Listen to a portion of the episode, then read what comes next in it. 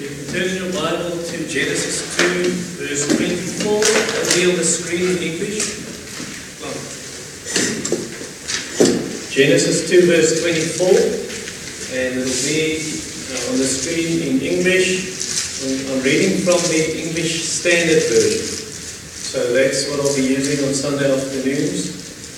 Uh, the ESV. Genesis 2, verse 24. And I'm preaching on in laws. So, not all of you are mothers in law or father in law. Maybe you're a son in law, a daughter in law. Maybe you're a brother in law, a sister in law. So, hopefully, somewhere uh, you can apply these principles yourself. So, this is part of a larger series called Marriage and Family. And then in laws. Let's go to the Lord in prayer. Heavenly Father, thank you that we once again can gather as your people, gather around your word, and that we are part of the church of Jesus Christ. We pray that you would give us an ear to hear and to live as the people of God, not only in so called spiritual matters, but in our day to day life, also when it comes to our relationship with our families, with parents in law or children in law, or being a brother or sister in law, that we would honor you, for we know these things often cause tension in families and fights in families, even in Christian marriages, even in Christian families. And we pray that the name of Jesus will be honored in the way we live. So please, would you come now and speak to us from your word and give us an ear to hear and a body to obey the word of the living God. Amen. So here's a quote from the famous biblical counselor, Jay Adams. Quote, Perhaps the most difficult of all relationships to deal with is in-laws, outlaws. Okay, the in-law relationship. In-law troubles cause problems not only for the recently married, sometimes they keep on going for 30 years. And I saw that person. I was involved in a counseling case with a husband and wife who'd been married at that stage for 28 years. And one of the great problems in their marriage, in-laws. And so bad that the marriage was in danger of sinking like a ship because of in-law problems. So we need to be serious about this issue in obeying what Scripture says about this. Okay, so there it is on the screen Genesis 2, verse 24. Therefore, a man shall leave his father and his mother and hold fast to his wife, and they shall become one flesh. Now, if there are things in the sermon this evening, in the preaching, that you don't quite follow in English, uh, the notes are on the internet in Afrikaans. You can still find that in Afrikaans. All right, so if we're going to deal with in-law problems, then first of all, we're going to give you three commands. First command is put your spouse first. Jou huweliksmaat yes. Put your spouse first. Now, maybe it sounds like a given. You think, of course, of course I should put my spouse first, but it's not a given. It's not a given. For instance, a guy came to me this must have been almost 10 years ago. So this guy comes for counseling, a total stranger, I don't know him. I just get a call, I got your number from so and so. Can I come and see you for counseling? This guy's got marriage problems. So he arrives at my house, comes in, and oh, his wife has to stay in the car.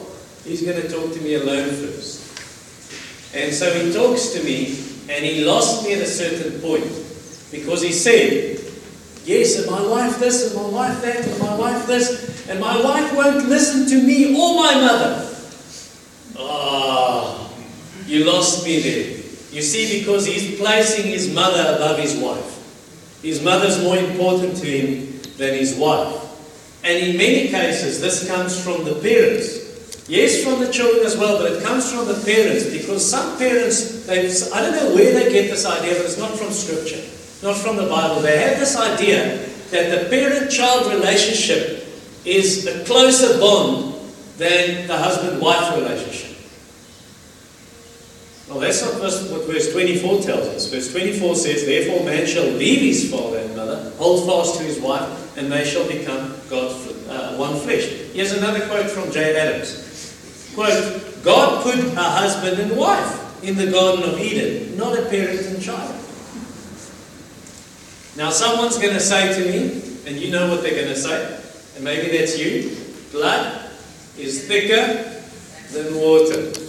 And what they mean by that is family relationships, that's a closer bond, a closer union than the relationships you choose. For instance, marriage. I choose this woman to be my wife, so that's just a choice, but blood is thicker than water. Actually, I've got news for you. Number one, that's not biblical. Because verse 24 says, Leave your parents and hold fast to your wife. Number two, they don't know the full English proverb. The English saying actually goes, the blood of the covenant is thicker than the water of the womb. That's the actual proverb, or the actual English saying. So what it means is that the, the blood of the covenant, marriage, is stronger than the water of the womb, just family relationships. Because scripture says, leave your parents, hold fast to your wife, become one flesh. And that's verse 24, it's clear. So verse 24 says that the, the parent-child relationships uh, needs to be broken. Not in the sense of you're no longer my child, I'm no, I'm no longer your, your father or your mother. But there's a, there's a certain way in which that relationship should be broken. You leave the house. The Bible teaches us the husband-wife relationship, you hold fast to your wife, wife, you become one flesh. Husband-wife relationship shouldn't be broken. Jesus tells us, what God has joined together, let no man separate. So, let's apply it to ourselves this evening. If, if your parents, or your children, or your brother, or your sister, or other family members, be they grandparents or whoever, or your friends, if you have a stronger and closer relationship with them than you do with your husband or wife, you are disobedient to God. And God tells you, repent of your sin. God tells you, obey my word. You need to repent and confess your sin to God, to your wife or your husband, and say, I've sinned against you and to your family, and set things right. You need to do verse 24 again. Therefore, a man shall leave his father and mother, hold fast to his wife, and they shall become one flesh. Okay, you're going to hear me quote that verse over and over tonight. Second command. We're going to deal with in-law problems. Secondly, leave your parents. Verlaat your ouers. Leave your parents. So I read in a book by Wayne Mack. It's called Sweethearts for a Lifetime. And in the book, Wayne Mack writes of a story, a woman who told his wife that, you know, my mother's already dead, she's no longer here, but when I go shopping, and let's say, for instance, this woman is shopping for clothing, for clothes. When I go shopping, then I ask myself, will my mother be happy if I buy this? And if she's not happy, if I think she, she wouldn't have been happy, then I don't buy it. And then sometimes I do go ahead and buy it, and then I feel very guilty. So her mother is dead and she still hasn't left her parents. That's still her, her reference point of how should she act, what should she do, or shouldn't she do. God commands us, leave your parents. A man shall leave his father and mother. And yes, I know Moses is saying the man shall leave his parents. That doesn't mean the woman shouldn't, because we find in Psalm 45 verse 10, in the Afrikaans 45 verse 11, where it says, Leave your house or forget your house and your father's house. Now, that doesn't mean, oh, forget all about your parents, just push them aside. What it means is, that's a, a poem about Christ's marriage to, to his church, the Messiah's marriage to his bride. And we know that Jesus' relationship with the church, your, your marriage is really just a picture of that. And so it says we leave and we hold fast. Okay, so that goes for the wife too. Also Genesis and in Ruth, what uh, Ruth read to us. What Ruth read, Ruth, not Ruth read. no. Tongue twister. So, um, So in the book of Ruth, chapter 1, you saw Ruth left her parents and said, I want to go with you, Naomi. I want to go back to Israel. To worship your God. And then also in Genesis 24, where the servant, Abraham sent his servant to get a wife for Isaac. And then they say to Rebekah, Do you want to come with this man? And she leaves her family and then goes and she marries, marries Isaac. So it's not only the husband that should leave. So why in the world, why does Moses say in verse 24, because Moses wrote this, why does Moses say the man shall be his parents? The, the reason he focuses on the man is because the man is the leader of his home. And very often, if the man deals with in-law problems, then the problems are sorted out. That's often the case. I'm not saying always the case. So we, sh- we, don't, we don't need men who are passive. We don't need men who are jellyfish. You know, they've got no backbone to sort out their in-law problems. Very often you find men who tell their wives, sort out the issues you have with your, my mother. Sort out the issues between you and my sister. Where actually the man should stand up as the head of the home. The man should fasten his belt and say, I'm not going to allow this to continue. I'm going to sort out these problems. Even if the wife may cause the problems, the man is the one responsible to deal with. He's the leader of the home. And very often, the husbands don't do anything. Why? Because they're afraid of their own family. Or they don't do anything. Why? Because they put their mothers and their fathers above their wife. And actually, what should happen is don't put, as we already saw, don't put your parents or your brother or your sister whoever above your spouse, above your husband or wife. And so that kind of husband should repent of his sins. That kind of husband should start praying about the problem. That kind of husband, he should pick up the phone, make appointment with his, make an appointment with his family and say, we want to talk about this, we want to sort this out. And actually, the main thing that should happen there is that husband should call his father and say, Dad, I want to talk to you. Even if the mother's the problem, that he should speak to his father and say, Dad, can you please talk to mom? This needs to be sorted out. We should call his brother and say, please, can you talk to your wife? I'm going to work with my wife and try and help her through this, but we need to sort this out. And if the men aren't willing to talk because they're jellyfish, they're passive men, they don't want to take up their duties and talk to the mother and the sister and the sister-in-law, then you call your mom and you say, Mom, I want to talk to you. Or you call your sister and say, we want to get together, we want to talk through this. And then I'm not going to go through all the, the um, principles that I've already preached on. I preached a whole sermon on communication. I preached a whole sermon on how to deal with conflict. Conflict I'm dealing with. How to deal with conflict and sort out things. Go back to those sermons and follow the principles there. Remain calm. Don't raise your voice. Don't get all excited. Remain calm. Sit down like adults and talk through the matter. And number one, if you're that man, confess your own sins. Because you've left it for way too long. You confess your sin and say, Forgive me. I shouldn't have left this it shouldn't have gone this far. It shouldn't have come this far. I should have dealt with it earlier. And then, secondly, you help your wife. To, if, she's, if she's in the wrong, then you help her to confess her sin. And then you tell your family, these are the issues we have. These are the things that are a concern to us. These are the problems. These are the things that, that really bother us. And we want to try and solve this. And if they don't want to acknowledge their guilt, if they say, but we're not wrong, you're the ones in the wrong, then you try and solve it and maybe even get a mediator, near middle of a tussenganger that can help you, an objective person, maybe your spiritual leaders from the church. And if none of that works and you've done what you can, you leave it with the Lord and you pray about the matter. And maybe, maybe some of the ladies here are going to say, My husband will never do it. My husband's not going to go and you're going to sit down and sort out these problems with the in-laws. But what you do then is you pray for your husband, and then you go very gently, and you talk to your husband and say, Can I just talk to you and can we try and solve this problem and solve this issue? And if that doesn't work, then you make an appointment with your in-laws. You sit down with them saying, I want to try and sort things out. You pray, you ask the Lord's help for the Lord's help. And then you don't sort out the issue on WhatsApp. You're just going to cause problems. Start a, WhatsApp call. You can't see facial expressions on WhatsApp. You can't hear the tone of voice on WhatsApp. You can't see body language on WhatsApp. So try and sort it out face to face. Unless your in-laws live far away maybe they're overseas, then next best is a WhatsApp video call where at least you can hear the tone of voice and you can see the face. And you try and sort the things out.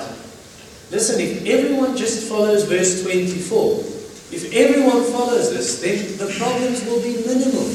You won't have any in-law problems. For instance, you've probably heard the story of the mom. No, actually the daughter. So the daughter, she's, she's married now for four months or for three months. And her and her husband have their, they, they now had their first big fight. And so she calls her mom, I want to come home. And her mom's really, you know, concerned, my poor daughter. And she, she gives the phone, she calls the dad, and she says, Our daughter, it's our daughter on the phone, she wants to come home. And the dad says, You are home. And he puts down the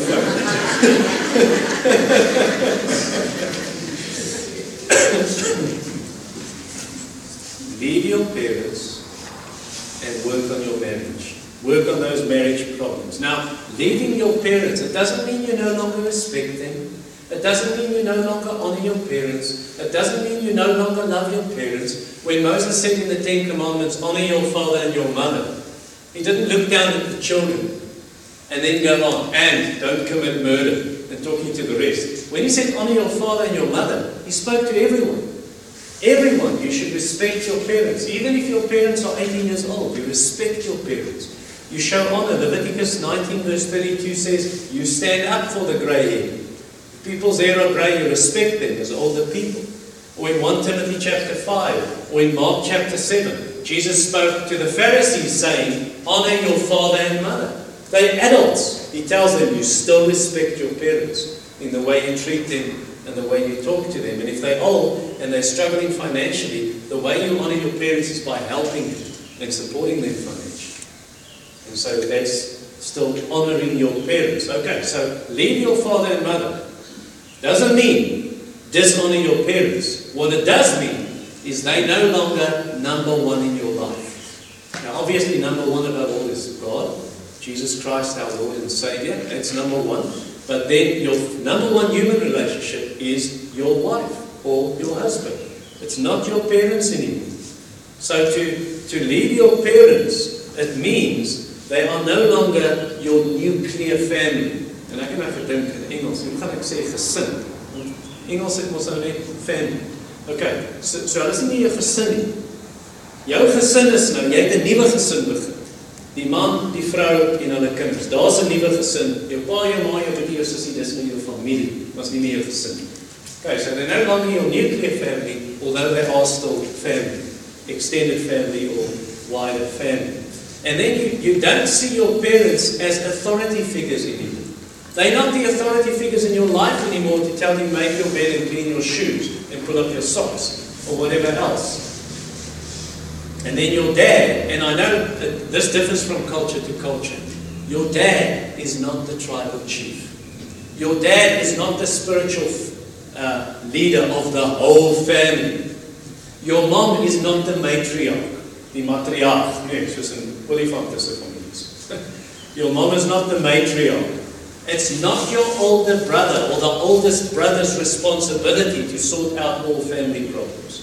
Because that happens in some cultures. I know a man, uh, in his culture, there were problems in his family. And so I met him at a, at a, a place, we had a, um, at a coffee shop, I had a Coke, or a milkshake, whatever, and he had his coffee.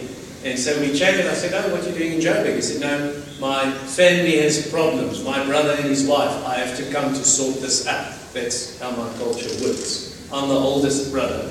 I'm responsible for sorting out all these family problems. That is not biblical. I don't care what your culture is, what language you speak, what nation you are.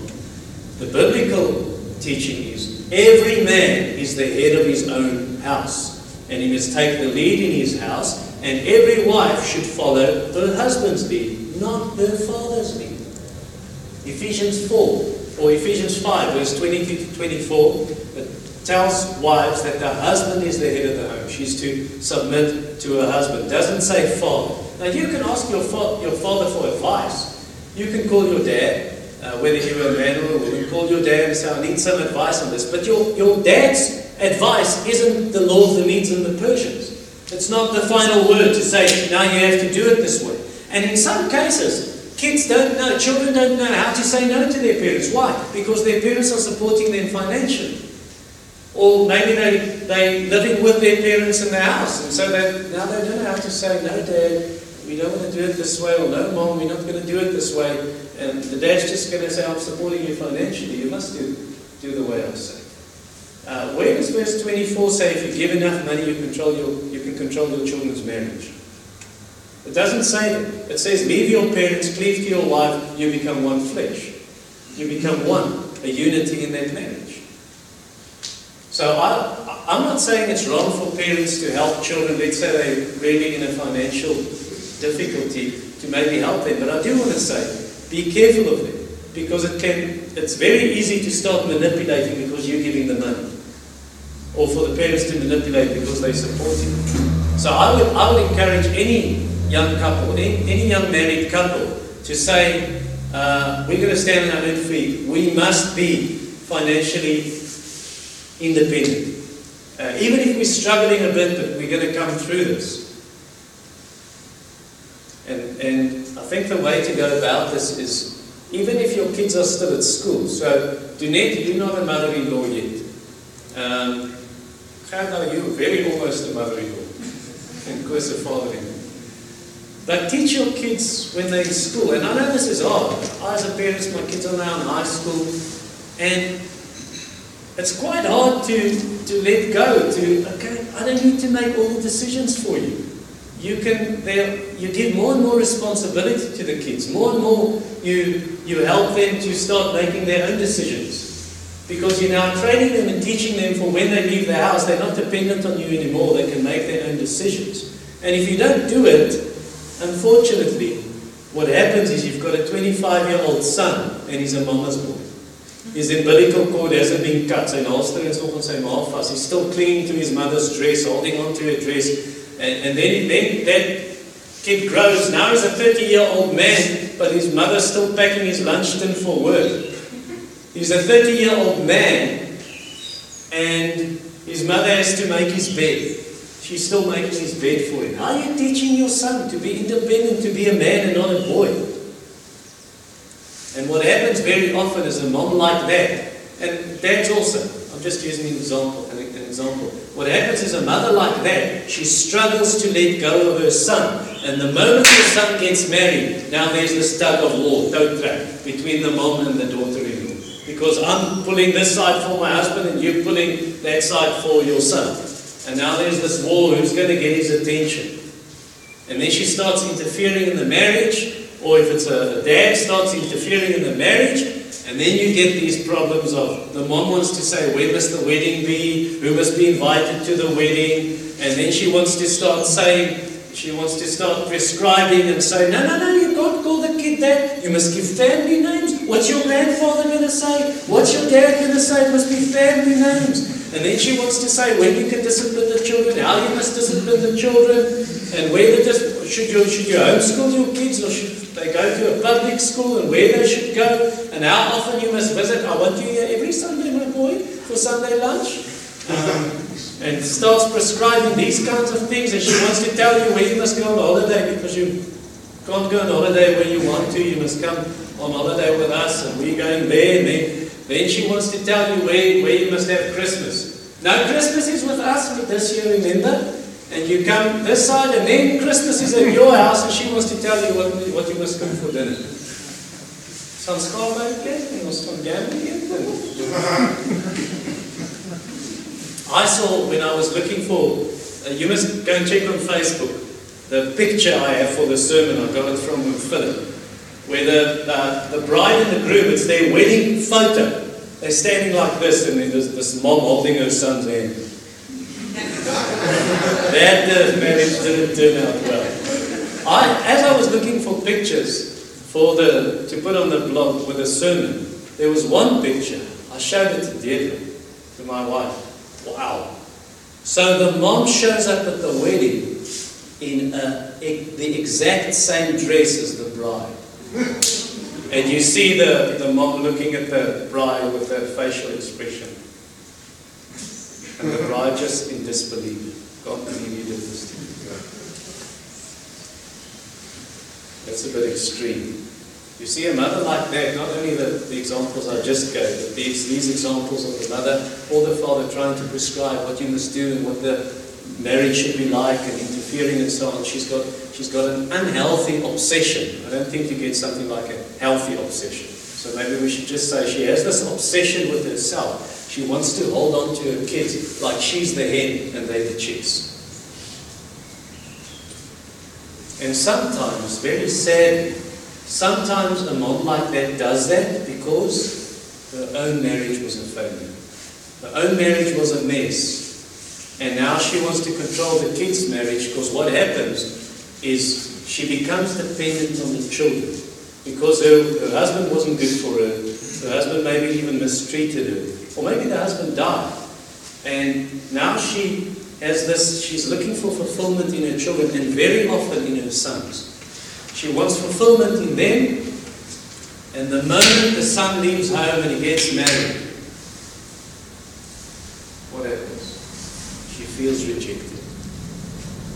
Because now this, this girl, that young girl took my son from. She feels rejected, and what happens in many cases is the husband and wife, a husband and wife like that, uh, let's say her husband didn't divorce her, but they lived together, didn't have a good marriage, and the moment the kids leave home, what happens to their marriage? The mom and dad, they split up. They get divorced. I know lady like that. She told me that. She said, we knew it was coming.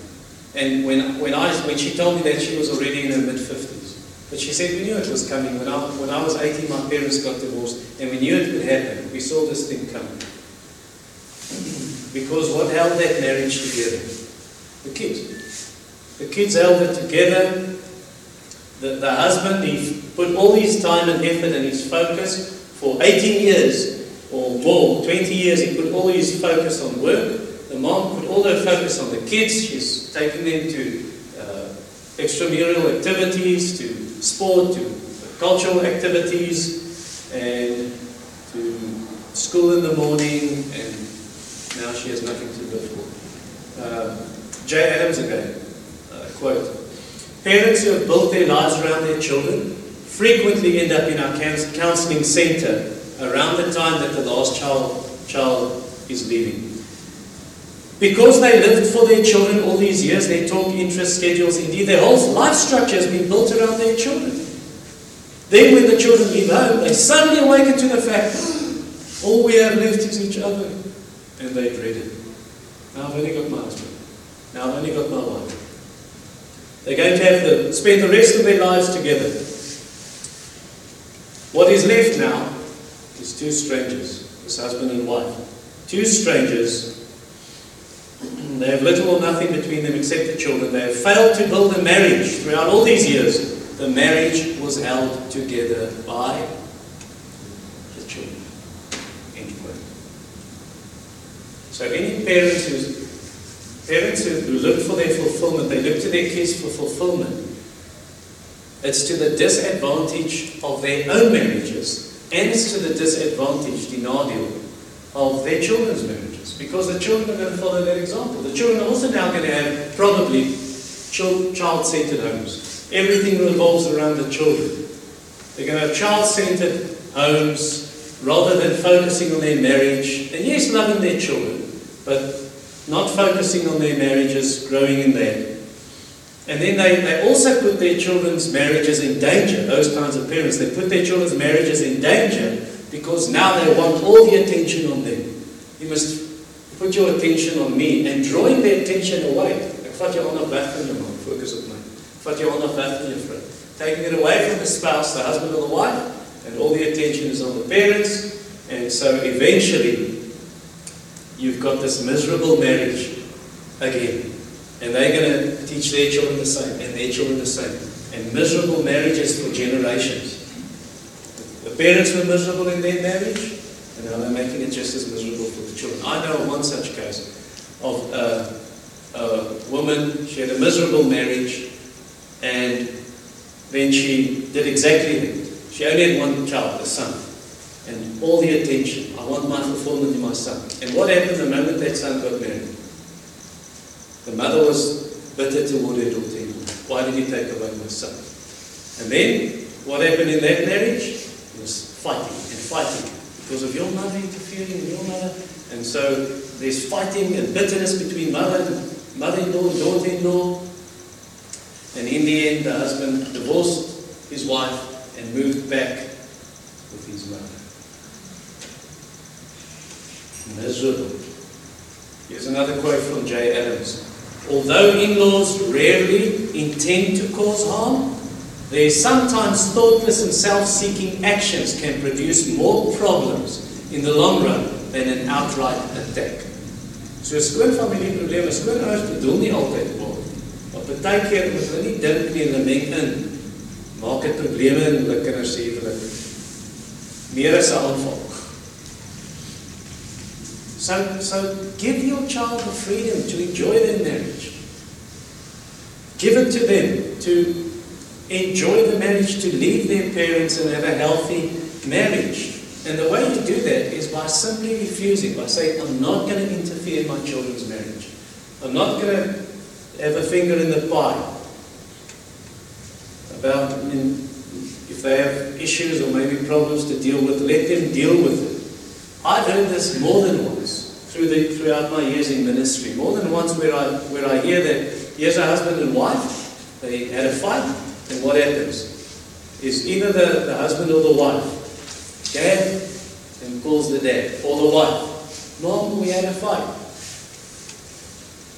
And then the next thing the whole family knows, oh, you know they had a fight. And so interfering in business, interfering in people's marriages.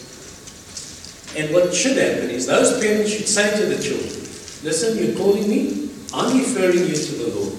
Go to the Lord, pour your heart out to Him. I love you. I'll pray for you. Go to the spiritual leaders of your church if you can't sort out the issues. See a biblical counselor if you can't sort out the issues. Um, but I'll surely pray for you. Because you're actually making things worse by getting by lending them an ear to listen, to tell them, come and tell me all your marriage problems. Question Who are those kids going to talk to when you are dead?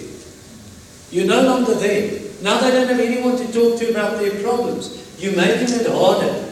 You like a lioness. So here's the lion, the lioness. Her cubs are larger than she is.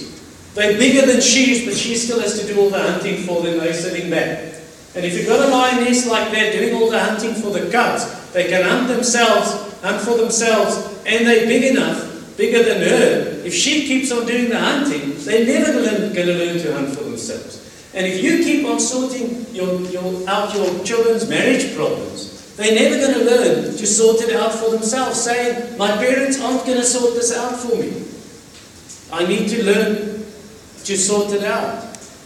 So you think you are helping your children. You're not helping them. You're making it worse. You, you're damaging their marriages by listening to all their complaints about my husband said this or my wife said that. Nothing is better for us, for parents and children, than to do verse 24. Therefore, a man shall leave his father and mother, hold fast to his wife, and they shall become one flesh. And if everything, if everyone, if all of us do that, then you won't have fights in the marriage about your mom said this and your dad said that, but your parents, you those that's not it's funny for the other book. It'll die down. You won't have kids who go to their parents and they share, they share all their heart secrets with their parents instead of sharing it with my wife or sharing it with my husband. Now I go to my parents and I tell them things my wife doesn't even know. If it's a birthday party, that's fine. But only for a surprise birthday. No other secrets. Or you have children, they go and gossip about their husband. They go to their mom or their dad, they gossip about their husband, they gossip about their wife.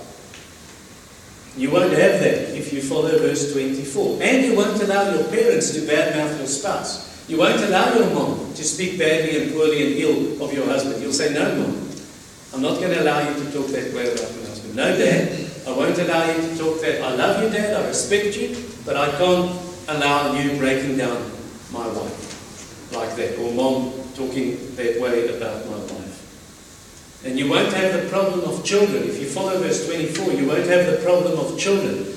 They, it's like forever they're trying to please their parents. Even if my wife is unhappy, as long as my mom is happy, as long as my dad is happy. And God doesn't want it that way.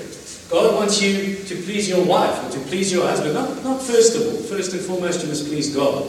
But He wants us to please our spouses, not our parents. You won't be like Jacob and Laban. You know that in, in the book of Genesis, Genesis 31. Jacob, and, Jacob is the son-in-law and Laban is the father-in-law. Man, those guys have problems. You think you have in-law problems, but read that story. You see the fighting. It's like a cat fight between two men with harde baarden. um, you won't have that kind of thing. Rather, if we follow verse 24, the kind of thing you're going to have is you're going to have Ruth chapter 1. Ruth chapter 2, 3, 4, where you see this tremendous respect Ruth has for her mother-in-law and the love Naomi has for her daughter-in-law Ruth. Where you see, you see in Exodus 18, Moses and his father-in-law, they have a great relationship. Uh, where there's a friendship and here's a, here's a parent, a father-in-law and a son-in-law. They got a friendship. And they talk about the Lord's goodness and they encourage one another, they build one another up. They're interested in one another's welfare. Dis so lekker om jou te sien. I'm so pleased, you know. Yesterday, when I was finishing up for tonight's sermon, I sent a message to my mother-in-law. And I thought I shouldn't send this message too quickly because, or uh, say it too quickly, this illustration of the sermon, because uh, it seems like my mother-in-law might be moving in with us because her health is really bad. And she needs help. So ek weet nie te vinnig sê ek fantastiese verhouding met my skoonma. Sy bly nie. So mom, I love you. So I sent her a message yesterday just telling her or asking how she's doing. Without saying anything about the service, she sent me a message back. And she said, I'm so thankful that you're my son. I, I accept you as my own son and really love you. And it was so nice to hear. And I could send back with all honesty that I I'm so glad that she's my mother-in-law. I do have a good relationship with her. And I'm thankful, not boasting or bragging about that. I'm just thankful for God's grace. And I think if we follow verse 24, then we'll see that in our marriages. Finally, number three, be one with your spouse. Wees een met jou. We're going to sort out in-law problems. Many years ago, I met a man who was so jealous of his wife and so overprotective that in the beginning of their marriage, he would take her, she would play sport, tennis, and he wouldn't allow her to take the car and go to tennis alone. I would take you. We'd sit there for the whole practice just to make sure she's not cheating on him or um, unfaithful to him. Now, verse 24 tells us the man shall cleave to his wife hold fast to his wife. The Hebrew word literally means to stick like glue to his wife. But that doesn't mean you're so jealous and overprotective you can't leave her for a moment because you, you don't trust her, you just trust her. That's not what it means. What it means is that you unite yourself to this woman or to this man in your marriage as a husband and wife. You unite yourself to that person. You become one flesh, he says. You become one in marriage. Now, that unity in marriage, that one flesh, obviously it's, it's, it's expressed in sex, it's expressed in a sexual relationship, um, that one flesh, but it's more than that. It's much deeper than just a sexual relationship. In unmarried people who are, many of them are immoral, uh, that's not a one flesh relationship. Marriage is a one flesh relationship. So it means, it actually boils down to this husband and wife, they share their whole lives with each other. That's what it's about. And if you do that, if you really do the last part of verse 24, the first part of verse 24 becomes easy. So the last part, you become one flesh. There's really a unity and a friendship. Then it's much easier to leave parents and to say, right, we are a new family, a new decision-making unit. So how do you strengthen this one flesh relationship, this marriage? Well, first of all, you put God above your husband. You put God above your wife. Jesus is number one in your marriage. And then you confess your sin. You go to your wife and say, I haven't been the husband I should have been. I haven't been the wife I should have been. You confess your sin to the Lord. And then you trust in Jesus as the crucified one. Jesus who can forgive your sin. Jesus who can restore marriages. Jesus who can strengthen families and put them back together again, and put all the broken pieces together. And then you start growing in your relationship with the Lord. Not on your own. Yes, there's a personal relationship, but also with your spouse, with your husband, with your wife. You start praying together, reading the scriptures together, coming to worship services together, listening to the preaching of God's word together, listening to good preaching sermons on the internet together, reading Christian books together. Good Christian books, you can start with books, even good Christian books on marriage. You can start with books by Paul Tripp or Wayne Mack or Jay Adams, John MacArthur, and so on. And then typically, Francois, if you can put up the, the diagram on the screen, you know that diagram. So typically what's going to happen, if the husband and the wife grow in their relationship with the Lord, if the husband and wife from both ends of the triangle move up toward God, what's happening with their marriage? They're growing closer to each other. So they're not only growing closer to God, their marriage is being strengthened by their growth in their relationship with the Lord. Okay, thanks, Francois. And then if you want to strengthen this unity between husband and wife, there also needs to be a healthy sexual relationship. So, 'n gereelde en gesonde seksuele verhouding dan. And then spend time together. Communicate about everything. Talk about everything. Share one another's burdens. Deel met mekaar se laste. Ek het nie lekker dag by die werk gehad. You know, I'm really discouraged about this thing at work. And you share each other's burdens. Or I had a hard day at home. The kids were just breaking, you know, julle huis afgebreek. And then eat together. That is not a given anymore. I'm sitting in front of my computer eating, and my wife is sitting on her cell phone watching something, eating. No. Spend times when you have meals together. I know it's not possible for everyone always because you're at work. But when you get home, don't just do your thing and you do your thing and eet maar op ons eie. Eat together. Go out together. Uh, visit both sets of parents and try and split it equally if you can. It's not always possible because your parents might live very far away. But if it's possible, tyd met albei ouer pa. And then also just go out and have uh wat's gemeenskaplike vriende? Um communal friends. Okay, so in other words, it's not just the wife going out with her friends and you go out with your friends. No, have, have communal friends. Yeah, gemeenskaplike where you, you visit another husband and wife or a single person you invite for dinner, it's your friend.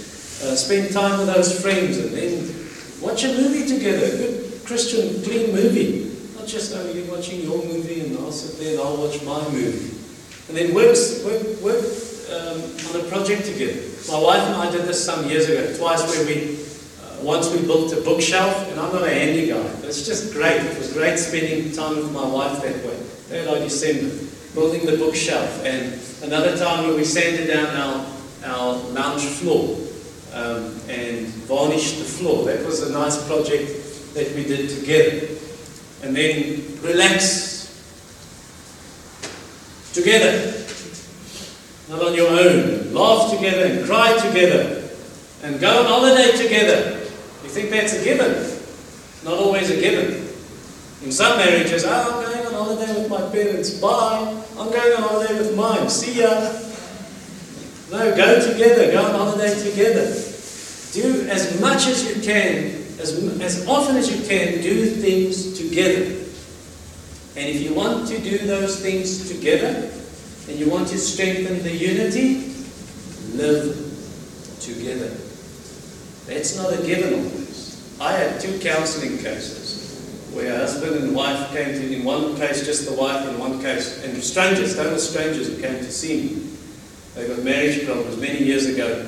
And in the one case, the husband and the son lived in the Northern Cape. And they married. They're not angry at each other. And the wife's living in the East Rand. And they're working there and she's here. And it caused tension, it caused problems. In another case, the husband lived in Madagascar and his wife lived here. Now, I know, I know that sometimes happen, but it's not the ideal situation. The ideal situation is for a husband and wife to live together. I know of one case where the husband and wife lived in Kempton and they didn't have quote unquote marriage problems. But the wife lived with her mother and the husband would go and visit her ever so often. He lived in another house. You're not gonna you're not gonna be able to build a marriage effectively if you don't live together. Live together. That's what verse 24 implies, right? Hold fast to your wife. Become one flesh with her. Be together. And if, if families, if families really apply verse 24, and there's a strong marriage bond, there's a union, there's a unity, all these other things will fall into place. So you're going to have a strong marriage, and you you'll probably, in many cases, then have a good relationship with your.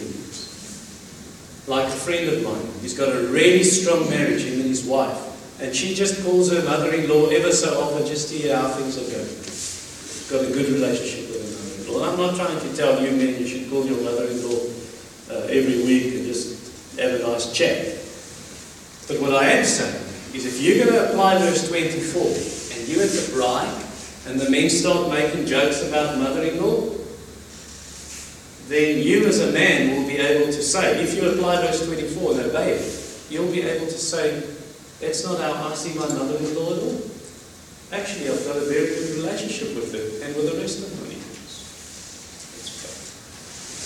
Heavenly Father, thank you for the word that has come to us this evening, and perhaps in some cases especially I just think of my own preparation this week, Lord, where this word was like a sword into my soul.